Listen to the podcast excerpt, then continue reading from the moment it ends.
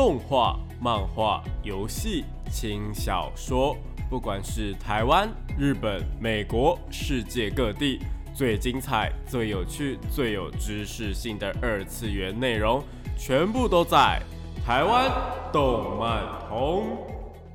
嗨，大家下午好啊！欢迎来到台湾动漫通的节目现场，这边是复兴广播电台台北、台中、高雄 AM 五九四，台中 FM 一零七点八，我是你们的主持人电波 B B，可以叫我 B B 就好哦。脸书搜寻电波 B B 就可以找到我以及相关的节目资讯。那今天呢是一个很特别的日子，今天是十二月二十四号的圣诞夜。不知道今天晚上啊，大家会怎么过呢？是会跟另一半一起过一个浪漫的圣诞节，还是要跟朋友们一起吃个圣诞大餐呢？那就提醒大家说，因为最近啊，疫情偶尔还是会有零星的本土案例出现，所以如果要去像是呃新北耶诞城啊，或者什么圣诞景点逛逛的话呢，记得你的口罩啊跟防疫措施还是要做好的哦。然后跨年的时候也是一定要把口罩戴好。那因为是圣诞夜的关系，所以我们今天呃想要来聊一下一些适合在圣诞节看的动画或是电影，让大家就是今天晚上待在家，如果你没有事的话，也能够有事情做。毕竟天气冷啊，总是需要有点事情做来呃增添你的温暖嘛。好，那我们就废话不多说，我们今天就直接进入到我们的动漫推推的内容吧。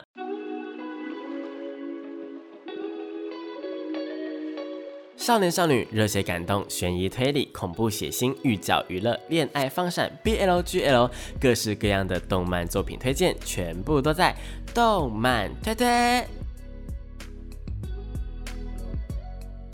那现在呢，是我们动漫推推的时间啦。这个单元呢，主要会跟大家推荐一些国内外优良的动漫作品，也有可能是游戏或是轻小说，都是有可能的哦。那就如同开头所说的，要来说说啊一些圣诞节适合看的动画电影啦。那讲到圣诞节啊，虽然现在好像就是大家对于这个节日的印象，几乎都是情侣在外面约会，或者是邪恶的商人在贩卖物品的日子啦。什么一二一二啊，或者是圣诞节优惠套餐等等，还有什么交换礼物？那你如果碰到朋友在十二月生日，肯定又是一个呃，更是一个钱包大师写的呃月份啦。对，就是呃，是不是听起来好像在抱怨我自己的钱包大失血？对我就是想要抱怨这件事情啦。呃，不过没有关系，毕竟就是十二月是一个很欢乐的气氛，很欢乐的一个节日，这样花钱消灾也没有关系啊。就如果能够快乐的话。好啦，不过讲这么多，其实圣诞节这个东西啊，如果大家有去认真了解的话，应该说学校里面也会教吧。就是圣诞节的起源应该是耶稣诞生的日子嘛，所以又被称为说是耶诞节。不过后来有一阵子，我觉得就是经过商人的一些渲染，还有一些什么 迪士尼之类的呃西方。的一些那个嗯片师啊片场啊去制作影片之后呢，好像就像我们的文化入侵变成说哦圣诞节就变成了圣诞老公公去送小朋友礼物的日子。那有一段时间家人团聚的意义，应该说是在国外啦，家人团聚一起过圣诞节的意义，其实是比情侣在那边约会的印象还要深刻的。所以国外的圣诞节啊，你不管是真人或是动画电影。其实都是在讲团圆呐，或者是比较亲情、家人彼此之间吵架和好等等的内容比较多，跟家人比较有关的电影真是比较多啦。另外还有类似像呃去探索圣诞节意义的剧情也会比较多一点点。那我今天想要推荐的第一部动画电影啊，正是呃这个家人的意义很深呐，是我自己的人生爱剧，那就是《冰雪奇缘》，还有它所有的系列动画电影。那《冰雪奇缘》的本传第一集啊，应该说第一个集跟第二集，我想大家应该都比较熟悉啦。那第一集就是两个姐妹吵架嘛，然后艾莎解放自己，最后被妹妹带回来当上女王的故事。对我讲的超简单，但是我想应该听众朋友们应该不用在我呃就是复习《冰雪奇缘》在讲什么了。那第一集会爆红的原因，不外乎就是那几首脍炙人口的歌嘛，包括了《Let It Go》啊，《Do You Want to Build a Snowman》啊，还有《The First Time in Forever》，还有呃，Love is an open door 等等的。每一首歌呢，在我国高中的时候，真的都是红到不行的歌啊！我非常能够理解为什么小朋友们会喜欢上《冰雪奇缘》这部电影，毕竟。又有魔法，又有唱歌，所有迪士尼要有的吸引人的元素全部都有了，而且又是非常独立的一部电影，很难不去喜欢。不过第二集的部分呢，我就觉得说，呃，小朋友们可能就不会到那么的喜欢了，因为第二集我觉得它剧情，呃，要去探讨的东西不再是亲情而已，而是把第一集没有探索完的有关艾莎内心的本质去探索出来，最后找到。真正艾莎里面内心就是她呃关心的事情，然后把艾莎的起源、她的魔法怎么来的给呃呈现了出来。不过这部分的剧情，其实我觉得小朋友们可能没有办法真的去理解，说哦到底想要传达什么。至少如果我是小学生的话，就是呃国中生可能还可以，但小学生的话，我可能。呃，就是没有办法去理解说艾莎她这样从第一集到第二集的内心状态变化到底是什么，还有她家人之间给她的东西到底是什么。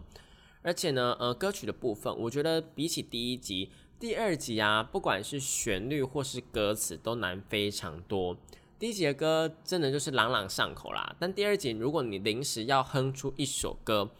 可能真的只能够哼出那一首，就是艾莎前面在边哈那边，然后那重点是那个哈那边还不是艾莎唱的哦，而是另外一个声音。好了，那那不是重点，就是为什么我会想要推荐《冰雪奇缘》呢？当然是因为《冰雪奇缘》很好看哦，不是这么简单呐，就是因为《冰雪奇缘》它在外观上就非常有圣诞节的感觉嘛，两集都有冰雪的画面出现。然后剧情想要传达的意义也非常的有圣诞节的感觉，都是呃家人团聚，然后去寻找一个呃家人之间的意义真谛的存在。而且我觉得小朋友们看到也会非常的开心。至少如果我是小朋友，你要我在圣诞节的时候看《冰雪奇缘》，我我一定会非常高兴的，就是我会觉得很好看这样。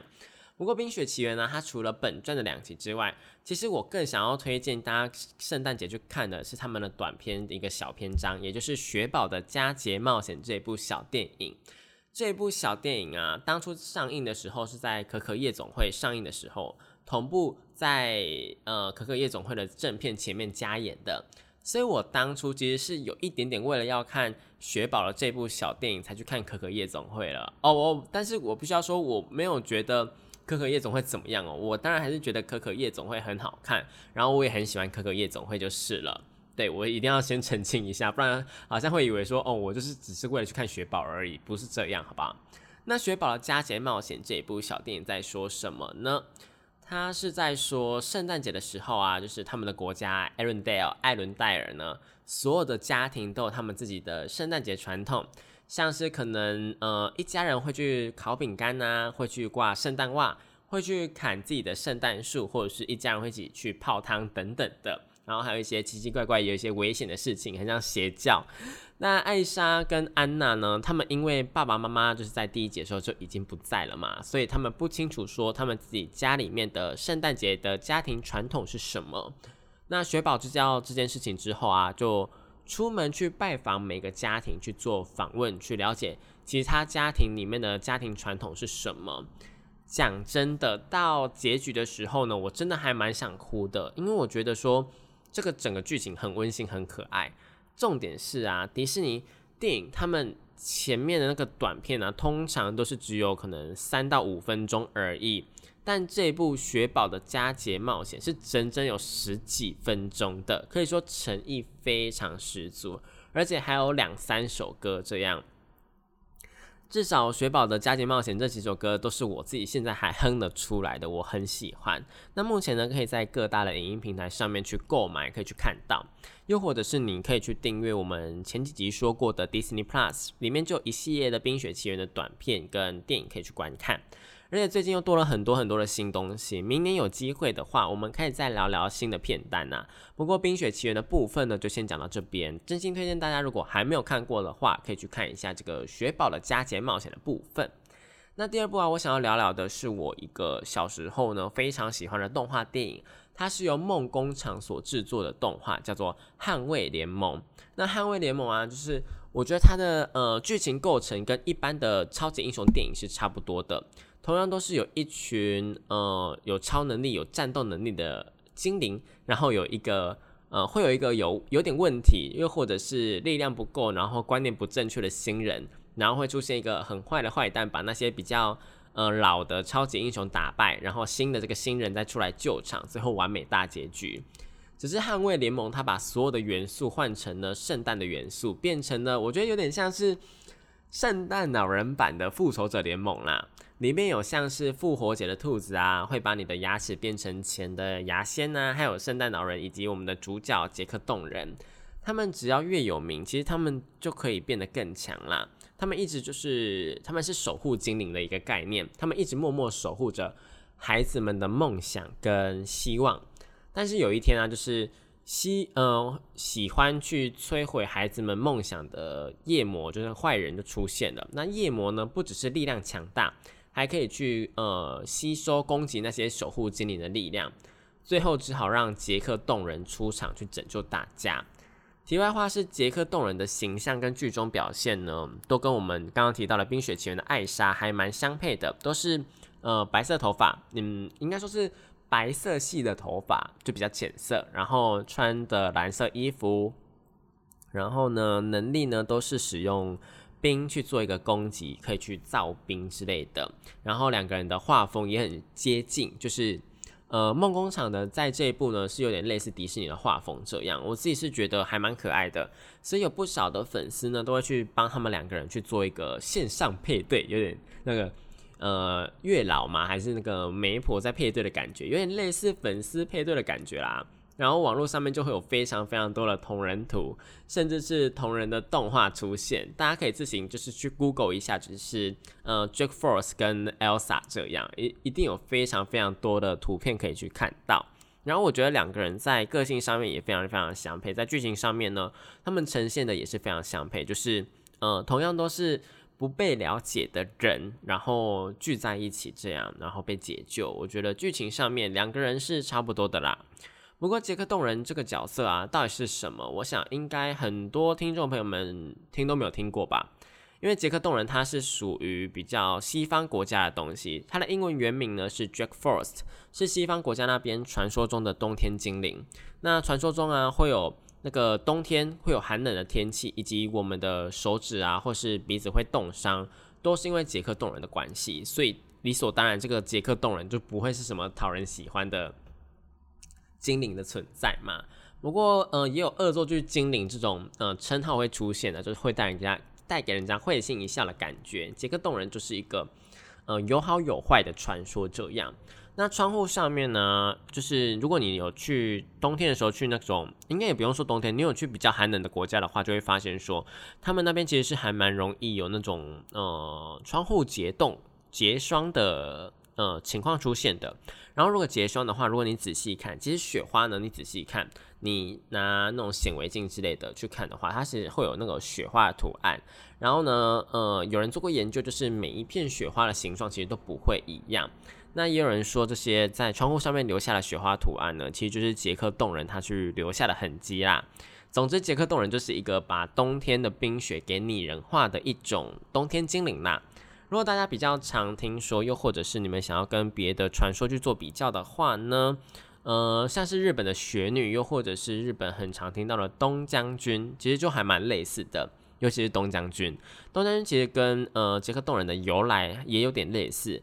他是把西伯利亚冷气团给拟人化的结果。西伯利亚冷气团大家知道是什么吗？好，如果不知道的话没关系，就反正就是你们要知道，就是一个呃会把日本的天气呢变得很冷、很冷、很冷的一个冷气团就对了。那当初啊，拿破仑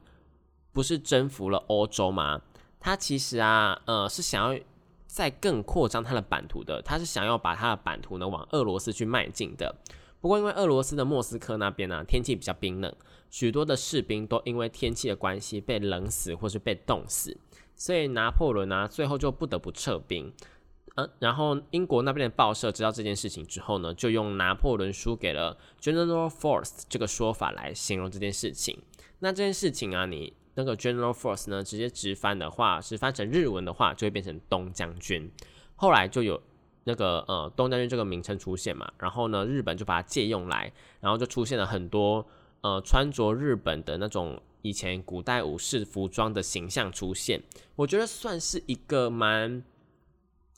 阴错阳差的事情呢，就是你有这件事情没有错，然后。呃，有这个说法也没有错，然后听起来像是别件事情，因为名字的关系，然后衍生出一系列跟原本不太一样的事实，应该说是传说啦，到最后变成传说。我觉得民间有非常多的童话故事都是这样来的，相当有趣。好，那我们回到捍卫联盟的部分，总体来说，我觉得就是这部捍卫联盟啊，它就是一部爽片，它带给了小朋友们对于传统的那些传说故事不一样的角度跟看法。像是可能圣诞老人其实是一个打架很厉害的人呐，牙仙其实也会有点发牢骚等等的。虽然守护精灵们都会去守护小朋友，但可能他们的个性上就不是那么的完美。接着透过一连串的比较大的动作场面，然后华丽的场面去吸引大家的目光。我觉得以小朋友的角度来看的话，他们的观看体验肯定是不错的。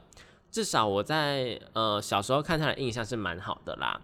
不过我调查了一下，发现说，其实这一部电影它在梦工厂里面的动画，它的其实成绩没有到非常好。我觉得应该是，呃，以一个大人的角度来看的话，这部电影会觉得有一点点俗套吧。评论里面呢，就包括了觉得说，呃，电影的节奏过快，然后该留白的地方没有去留白，没有给观众思考的时间跟空间。又或者是呃，它的内容剧情内容比较散一点点，没有一个比较核心的主题内容，感觉有点像是为了打架所以打架的感觉啦。不过我自己是觉得，呃，一一部给大人带小朋友们去看的一部合家观赏的电影来说，《捍卫联盟》的每一个打点其实都还蛮准确，就是了啦。不过这部电影最后的成绩还是让梦工厂去裁掉了百分之十六的员工，大概是三百五十名这样子，非常非常多。像我觉得，呃，这是这是我自己的猜测啦。我觉得会裁员，会因为这部电影裁员，有一部分是因为梦工厂在这段时间他们去更改了合约，从跟派拉蒙签约变成跟二十世纪福斯签约，这然后这是他们在派拉蒙的最后一部动画电影这样。所以合约内容或是呃一些合约上面的金钱啊，可能就有一些变化，导致他们赚的没有那么多之类的，所以呃才导致他们去做出一个裁员的决定。嗯，对，但那些都是阴谋论啊，大家听听就好，就只是我一个个人的猜测。总之呢，这一部《捍卫联盟》，如果你是一个有孩子心，然后内心拥有梦想的人，我觉得肯定是非常好看的。那这一 part 呢，因为时间的关系，所以我们再讲一个比较短的小影片，那是来自于 Netflix 上面的《爱死机器人》当中的其中一集，然后是第二季的呃一集，叫做《圣诞满屋》这个部分呢，我们之前在介绍 Netflix 的《爱死机器人》的时候，其实是有讲过的。这个小短剧的部分，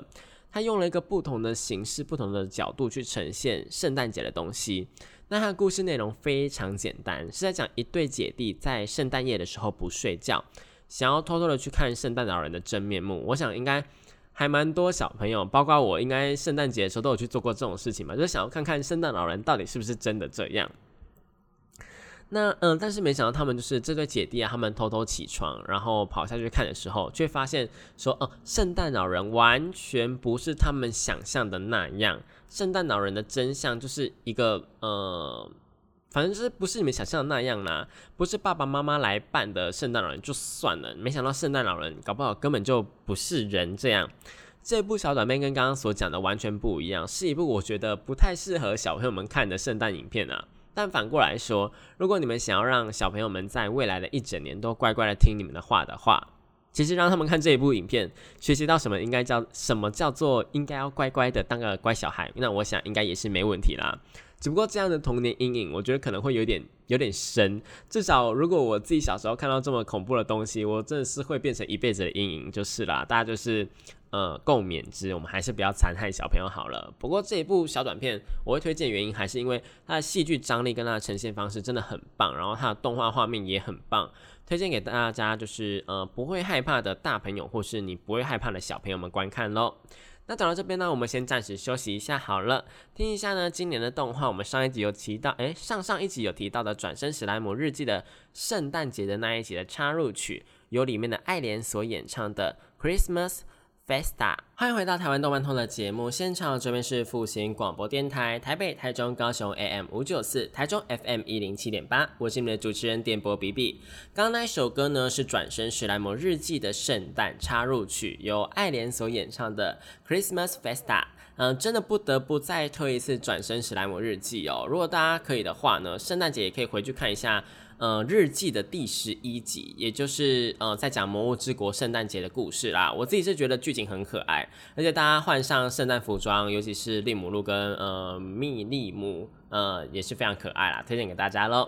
那接下来推荐这一部啊，我觉得算是所有的圣诞动画电影里面最经典，应该也是最多人看过，然后蛮多人喜欢的部分，那就是《北极特快车》。《北极特快车》这一部电影啊，其实是从一本绘本改编而来的。那这个绘本呢，在一发售之后啊，就马上变成了西方国家那边圣诞节的最佳礼物之一。故事是在描写说，一位不相信圣诞老人的小男孩，他搭上火车之后啊，在火车上面遇见很多其他小朋友以及事件，最终到达北极，找到圣诞老人的故事。全篇故事啊，基本上就是一个介于梦境跟现实之间。虽然最后在小男孩就是隔天醒来之后啊，拿到圣诞礼物跟在北极看到的是一样的，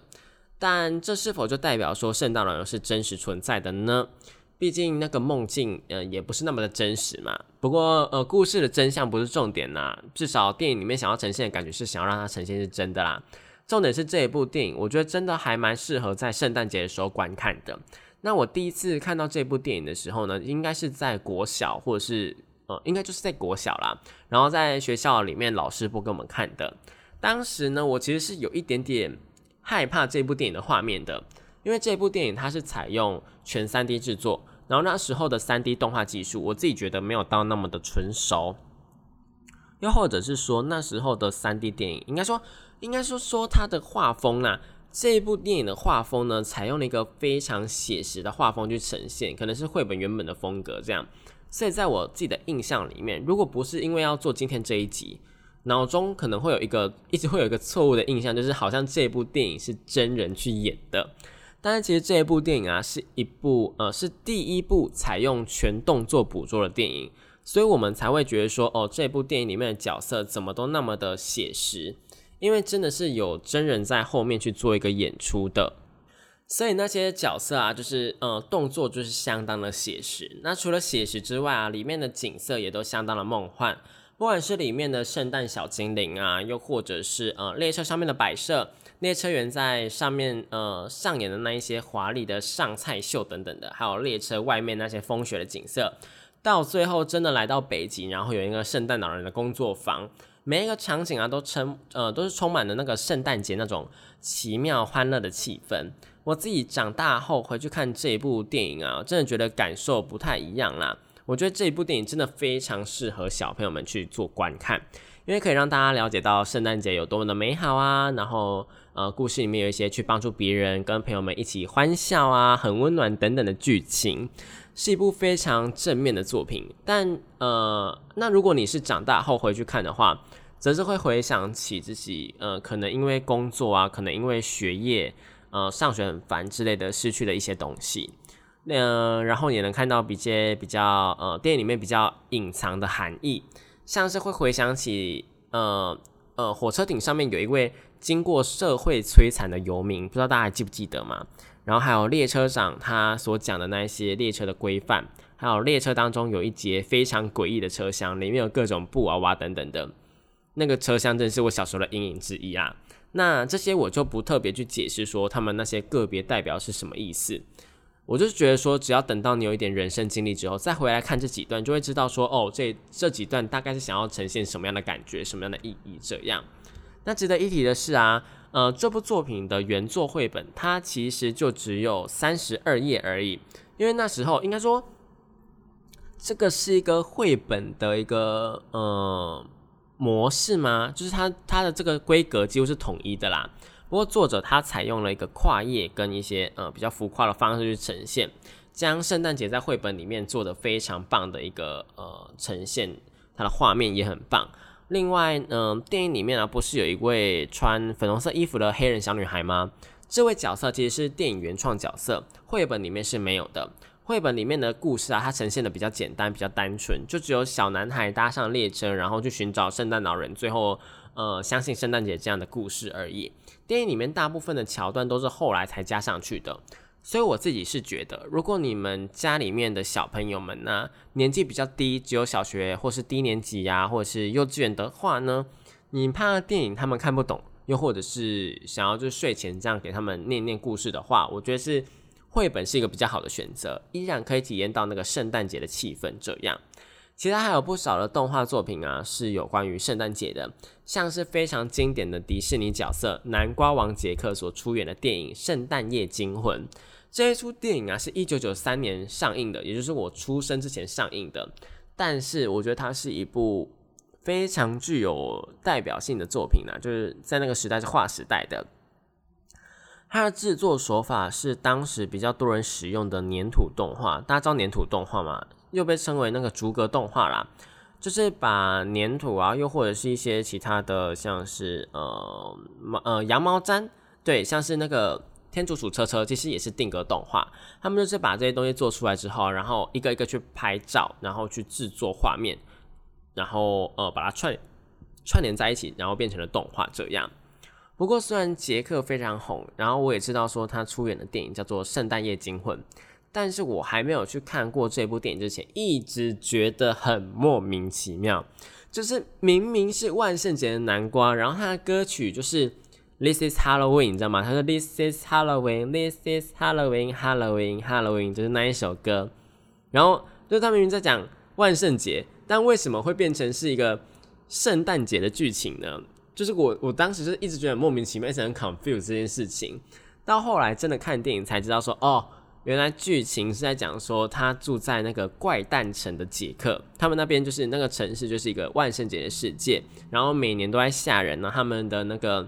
城市的风格就是非常的阴暗呐，然后有骷髅头啊、蝙蝠啊，然后有一些鬼怪之类的。呃，每年都在吓人，然后每年都过着一成不变的万圣节生活，你们知道有多烦？这样一直到某一天，然后杰克偶然的发现说，在森林的另一边有一个圣诞节的世界。那圣诞节的世界就非常不一样啦，圣诞节的世界就是那种。美好啊，温暖呐，灯光很温暖呐，然后呃一些礼物啊，欢笑啊等等的，那这些风格啊，让就是常年只有在阴暗的地方吓人呐、搞怪的万圣节当中生活的杰克呢，非常的冲击。然后他就是想要说，呃，把这样的呃圣诞节的风格呢，在自己的城市里面去创，呃，去把它带过来，这样子就是把别的别的地方的文化 带过来，这样啦。但杰克他没有想到说他这样莽撞的行动，这样改变城市政策的举动，有点类似那个文化入侵的举动，竟然意外的引起了一连串的蝴蝶效应。我觉得文化入侵，我刚比喻的很好，就是正是一个文化入侵，然后呃会破坏原本自己的文化，这样还好死不死的碰上了想要毁灭圣诞节的坏蛋出场，于是杰克啊只能想办法去解决自己捅出来的篓子。这样是一部非常有趣的动画电影。我自己是觉得这部电影虽然说已经是快要三十年前的电影了，因为一九九三年嘛，但是放到现在还是丝毫不逊色啦。而且它当时呈现，呃，可以说是让电影界相当的震撼呢。我相信影响了还蛮多后代电影的动画制作手法或者是它的叙述方式。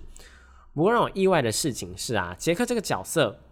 竟然。没有去出续集或是其他动画，就是完全只有出现在这一部《圣诞夜惊魂》里面。那么后代的小孩对杰克的印象怎么会那么深呢？我觉得有一部分可能是我我自己的话，可能有一部分是因为那个大家知道那个有一个地狱新娘嘛，她就她的长相跟她的形象就跟杰克有点类似这样。然后一部分也有可能是因为迪士尼出的一些呃电玩游戏，像是《王国之心》等等的，里面杰克还是偶尔会出现。所以呢，呃，我们对他可能会有印象。不过其他时刻真的是没有出现诶，可能是商品跟周边出了比较多的关系啦。所以这一点我还是深感疑惑，非常 confused，只能说人气角色就是比较不一样。那讲到这边呢，我们先稍微休息一下，听一下迪士尼前阵子上映，并且要在今天上架在 Disney Plus 上面的《魔法满屋》的歌曲。The Family Mardi Gras，欢迎回到台湾动漫通的节目现场，这边是复兴广播电台台北、台中、高雄 AM 五九四，台中 FM 一零七点八，我是你们主持人电波 B B。那刚刚那一首歌是魔法满屋的歌曲的 Family Mardi Gras。那魔法满屋这部作品啊，虽然说它不是在讲圣诞节啦，但我觉得也是一部富含圣诞节的那个真谛，呃，圣诞节意义气氛的一部作品。其实我觉得迪士尼的电影啊，只要它的剧情里面是有提到像是家人，有提到团聚的，或者是寻找的，就几乎都有圣诞节的气氛。那《魔法满屋》这部电影，它是在讲说有一个特别的家庭，然后里面的成员呢，都因为一根神奇的蜡烛，然后被赋予了神奇的力量。像是大姐，就拥有随心所欲，能够变出各种花朵的能力。那二姐啊，就有力大无穷的能力，就是有点像大力士那样。表姐呢，则是拥有千里眼。那表哥呢，则是有变身的能力。我不清楚是表姐还是堂姐啦。对对，我对那个呃有点忘记了。那表弟呢，就是有点呃跟动物沟通的能力。整出剧里面，就是只有女主角没有魔法，她妈妈跟她妈妈的妹妹也有魔法这样子。所以她感到非常的自卑，但她还是就是笑脸隐忍呐。剧情就在说这样的一个家庭，他们遇到了困难，然后魔法不知道什么原因，然后慢慢的消失，然后他们居住的那个魔法的房子呢，就开始毁坏的一部作品。它核心啊，本质啊，就是剧情的本质呢，是在探讨呃家人之间的关系。那除了家人之间的关系之外呢，当然还有女主角她自我认同的部分，因为她是一个蛮自卑的人嘛。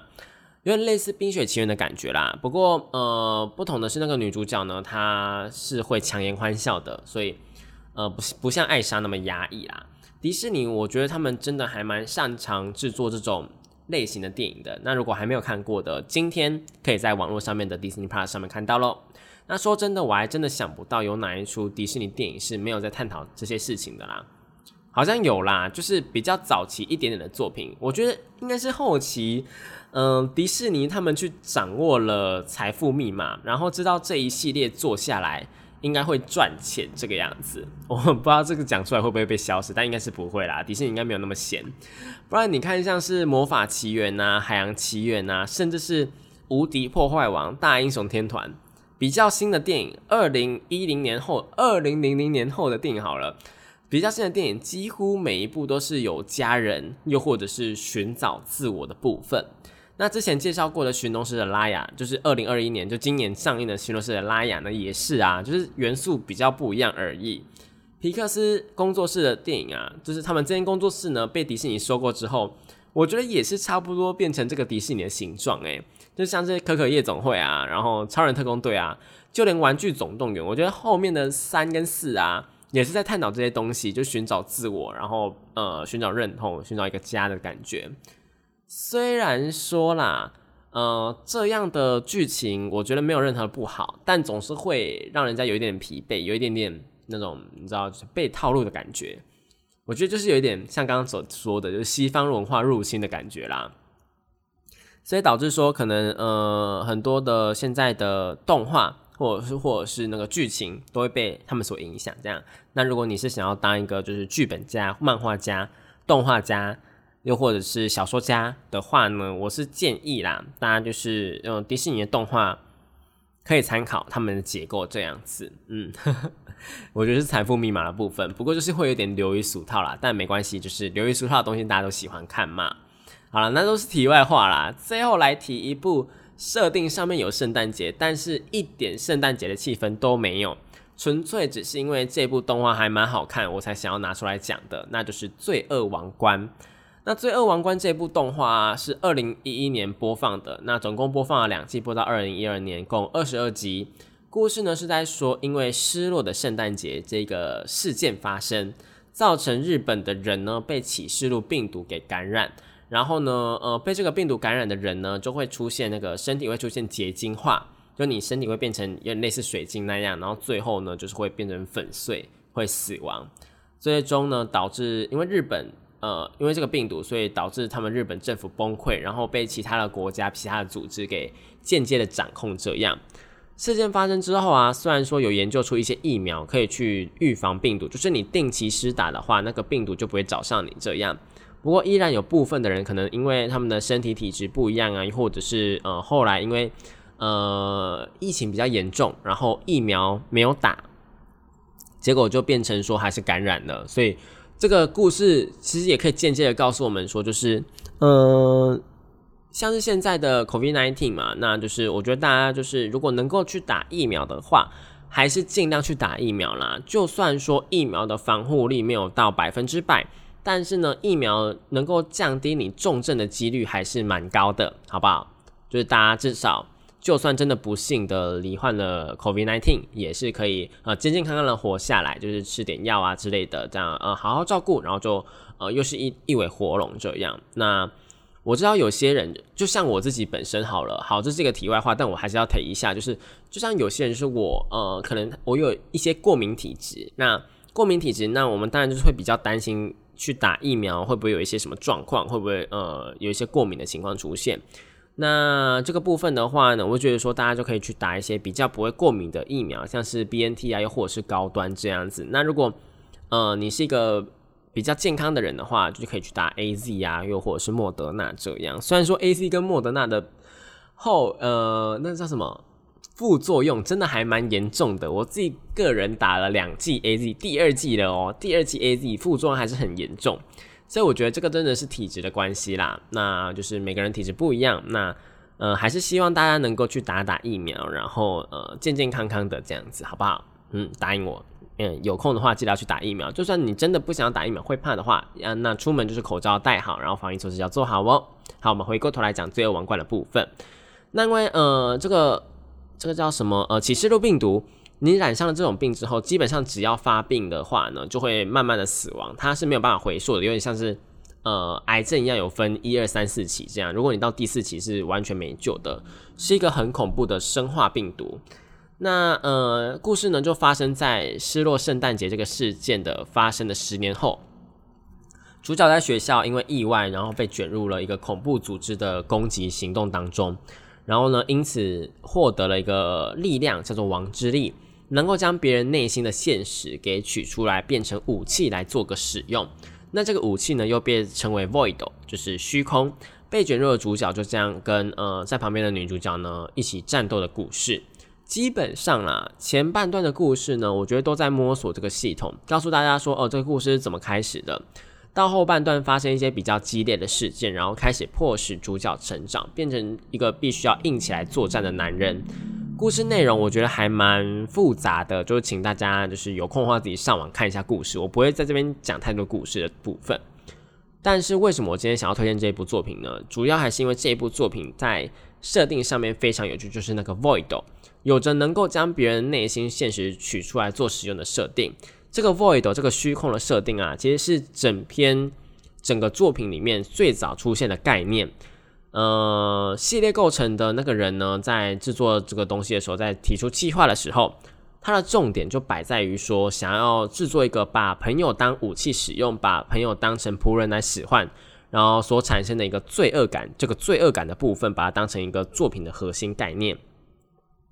然后花了半年的时间去把它变成一个虚空的这个设定，因为为什么虚空会有罪恶感呢？因为你把朋友的内心取出来的话，不就表示说你可以看到朋友的内心吗？这其实是一个非常嗯没有隐私权，应该说是去涉及别人隐私的事情这样啦，所以会有罪恶感发生这样。那虚空这个设定上还蛮有趣的，像是女主角啊，她就会被取出一把大剑，可以去做。近距离或是远距离攻击，然后非常万能。其他有像是步枪啊、镰刀等等的武器。不过除了武器，就普通常看到武器之外，还有呃，就是有提到说是那个反映内心的武器嘛。所以里面有一个坐轮椅的女生，她的虚空就是一个高筒的长靴，可以让她再次的站起来行动，然后高速移动等等的，让她非常高兴。那其他还有一个内心有高墙，然后不愿意随便去接受别人的女生，就是你会很想要为她唱一首心墙的那种女生。那她的能力呢，就是盾牌，就好像是拒绝别人进入她的内心世界一样。几乎每一个角色，她的武器都是有由来存在的。将虚空取出来之外啊，除了能够当做武器之外，也能够探索别人的内心，就是一件非常刚刚提到一件很隐私的事情嘛。那我自己最喜欢也是最印象深刻，应该说是整部动画里面最印象深刻的，肯定就是主角的青梅竹马所拥有的绷带了。它的绷带啊，可以去治疗任何的伤势，而且它在剧情里面呢，是一个就是那种你不会去讨厌她，就是一个非常好的女生。青梅竹马的女生几乎都是这种这种类型的，几乎都是无条件的去支持男主角，然后喜欢男主角，但是就是不会变成正宫的角色这样。那非常温柔，也是因此他才会成为呃压垮男主角的最后一根稻草，成为整部剧情里面的最高点之一。那我觉得光是虚空这个设定就非常建议大家有空可以去看看《罪恶王冠》的。那虚空这个呢，我再补充一下，虚空这个设定呢，它还有一个设定是，呃，只有十七岁以下的人才会拥有，因为呢，呃，启示的病毒这个东西是十七年前，呃，从外太空的陨石上面带来的。然后呢，在十年前的时候，因为有科学家去研究这个启示录病毒，才爆发了这个失落的圣诞节这样子。所以呢，呃，Void 这个东西呢，其实是十七年前的人他们后来生出来小孩才会拥有的一件事情，所以大人们几乎是没有的。然后这个虚空呢，也可以说是一个保护机制啊，就保护你不受启示录病毒，有点类似说哦，因为你的体内已经有启示录病毒了，所以呃，启示录病毒侵蚀你的呃速度就不会那么快。那启示录病毒这个东西呢？嗯，如果你的虚空被取出来之后，然后你的虚空如果被破坏的话呢，那其实你是会马上得到启示录病毒的，因为虚空就有点类似我们身体里面的那个免疫细胞防防护措施，它是呢可以去协助我们保护我们的身体的，所以呃，虚空这个东西除了有隐私权之外，其实它也是一个生命的象征呐。如果你被摧毁的话，你会马上得到启示录病毒这样子，所以。呃，我是觉得大家如果有呃有空的话，可以去看一下《罪恶王冠》，就是单单是虚空这个设定就可以去看一下了。不过，身为一部原创动画，我觉得它的剧本还是有点复杂啦。所以这部剧呃这部作品啊，虽然说在前期的表现很棒，但后期的剧情因为没有解释完，然后有点无力，所以评论上来说可能就是有好有坏，有人觉得普普。但作品就是看个人感受啦，喜欢的人喜欢呐。不喜欢的人就不喜欢，那我自己个人是喜欢的，所以我就推荐给大家。那讲到这边呢，今天的节目也差不多要到一个段落了。如果任何问题的话，欢迎上网找我，然后询问哦。下一集啊会有，就是下一集是今年的最后一集，会在十二月三十一号播出，会来介绍明年一月新番的部分。如果想要听到我推荐哪一部作品的话，就千万不要错过喽。那节目最后呢，为您播放一首好听的歌曲，是来自《罪恶王冠》的一个插入曲。那我是 B B，这里是复兴电台的呃台湾动漫通，我们下个礼拜同一时间一样在空中相会喽，拜拜。